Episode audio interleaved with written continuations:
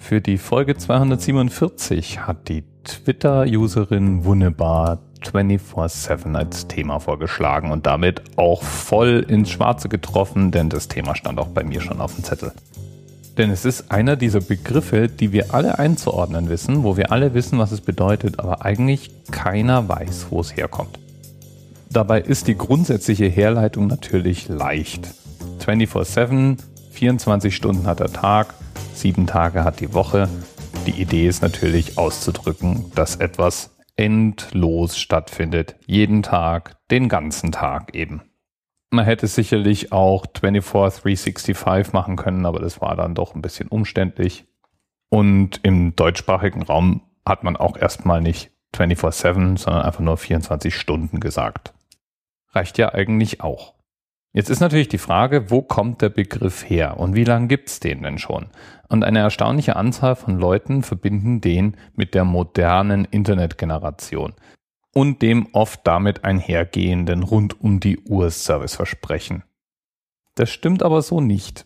24-7 kommt zunächst mal aus dem englischsprachigen Raum. Ja, ich weiß, bei uns sagt man dann oft auch 24 mal 7. Das ist aber eigentlich nichts anderes als ein Anglizismus wurde übersetzt oder übertragen von den amerikanischen Freunden eingeschleppt sozusagen.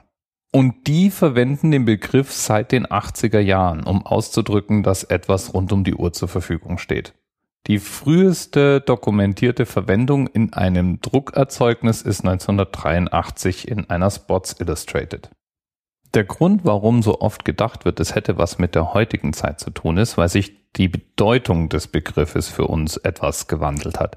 24-7 bedeutete früher schlicht das Versprechen, dass rund um die Uhr jemand erreichbar wäre und eine Dienstleistung anbieten kann. Das konnte zum Beispiel eine Buchungshotline sein oder ein Geschäft, das rund um die Uhr offen hatte, ähnliches mehr. Und es waren verhältnismäßig wenige Dienstleister, die das anboten. Das waren eben Hotlines, irgendwelche Service Center, Notfalldienste dann mal der gelegentliche Supermarkt und die Tanke. In Deutschland ist es noch gar nicht so lange her, dass Tankstellen zum Beispiel am Wochenende und sowieso nachts schlicht geschlossen waren. Und Automaten an Tankstellen, die gibt's überhaupt erst seit den 90ern. Heute meint man mit 24-7 schlicht eine generelle Erreichbarkeit und ein generelles Funktionieren.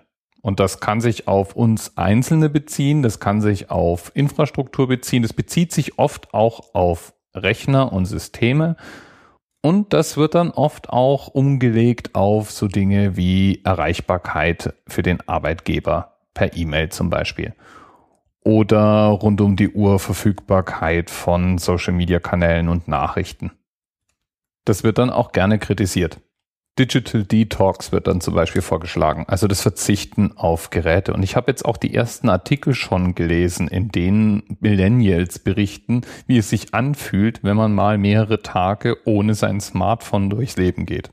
Denn anscheinend ist es ja ganz automatisch so, wenn man sein Smartphone abgibt, dann hat sich das auch mit dem 24 x 7 erreichbar sein. Sofort. Und oh Wunder, das Leben geht weiter. Da stellt sich nämlich dann oft auch raus, dass diese 24 mal 7 Erreichbarkeit, die von uns anscheinend gefordert wird oder von denen viele glauben, dass sie von ihnen gefordert wird, sich in der Praxis eigentlich gar nicht durchsetzen lässt. Ob man jetzt nun so ein Smartphone hat oder nicht, völlig egal. Aber uns wird eben 24-7 ein Dienst bereitgestellt, nämlich die Möglichkeit, Nachrichten zu empfangen und zu verschicken, die Möglichkeit, am Leben teilzuhaben oder Informationen zu beziehen, wann immer wir wollen, in welcher Form wir wollen. 24-7 eben. Und dieser Anspruch, der wurde eigentlich erst möglich, als wir Telefonleitungen für bezahlbare Preise überall hatten, Zeitzonen überspannt haben und dann später auch Rechensysteme entwickelt haben, mit denen wir rund um die Uhr interagieren können. Deswegen taucht der Begriff in den 80ern auf und darum verbinden wir ihn heute mit Smartphones. Bis bald. TMRS 10, 9, 8. The experience of 47 individual medical officers. Was hier über die Geheimzahl der Illuminaten steht. Und die 23. Und die 5. Wieso die 5? Die 5 ist die Quersumme von der 23.